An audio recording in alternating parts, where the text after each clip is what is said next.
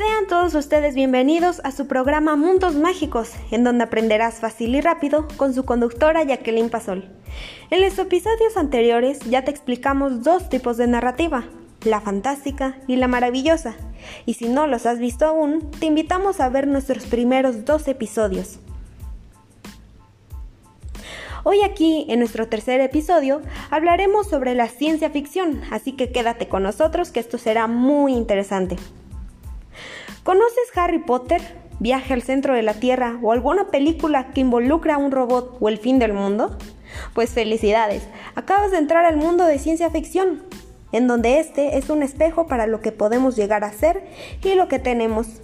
Viendo desde esta perspectiva, la ciencia ficción promueve el entendimiento de los procesos históricos y sociológicos, pues nos permite examinar nuestra cultura, contrastándola o diferenciándola con otras. ¿Sabías que las ficciones pueden ayudarnos a aliviarnos, iluminarnos y mostrarnos el camino? Sobre todo, puede recordarnos nuestra condición, traspasar la apariencia superficial de las cosas e incluso pueden alimentar nuestra conciencia. Interesante, ¿no?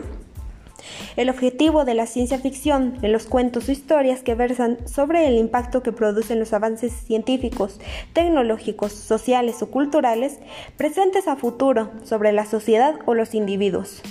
La ciencia ficción también está basada en supuestos logros científicos o técnicos que podrían lograrse en algún futuro. También ha sido conocido como la literatura de anticipación. Dadas las características mencionadas, en el género se suele dividir en dos partes o tendencias. Uno, la ciencia ficción hard o dura y la ciencia ficción soft o blanda. En la primera, los elementos científicos y técnicos se tratan con el máximo rigor y juegan un papel fundamental en la trama de la historia. Y en la segunda se define como la oposición de la primera. Durante la Edad de Oro, la ciencia ficción tuvo un carácter claramente divulgativo. Hace unos días hicimos una publicación en internet en donde varios usuarios nos hicieron llegar los nombres de varias novelas de ciencia ficción. Y muchas gracias a Mauricio González.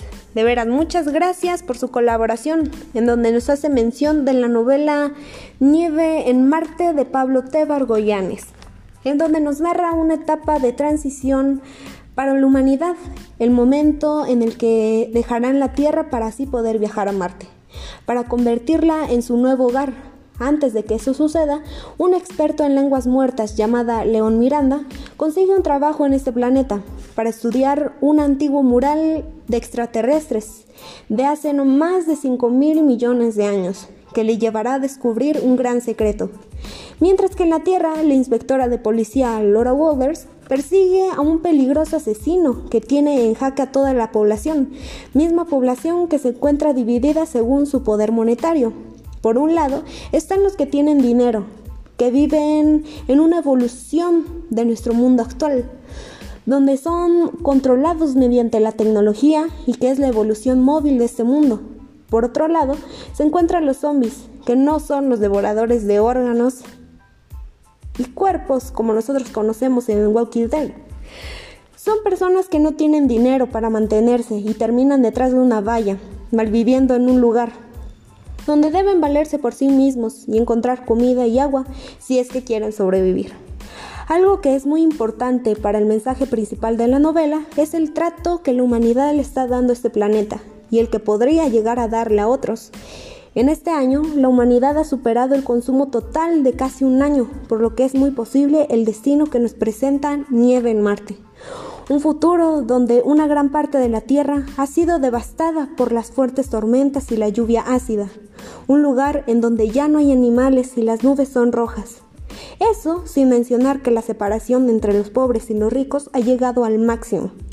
Los que no tienen recursos son llevados a lugares donde prácticamente no se puede vivir algo que causará un gran conflicto social y más adelante en la novela. Vaya, vaya, vaya, qué interesante. Hasta a mí me convenció de leer la novela. Solo esperemos no viajar hasta Marte porque te apuesto que el boleto hasta allá valdría toda una fortuna. Y bueno, con esto hemos concluido nuestro tercer episodio. Y por favor, no olvides suscribirte a nuestro tercer, a nuestros próximos programas, suscribirte a nuestro canal y ver nuestros próximos y anteriores episodios. Aquí en Mundos Mágicos no te lo pierdas. Hasta la próxima.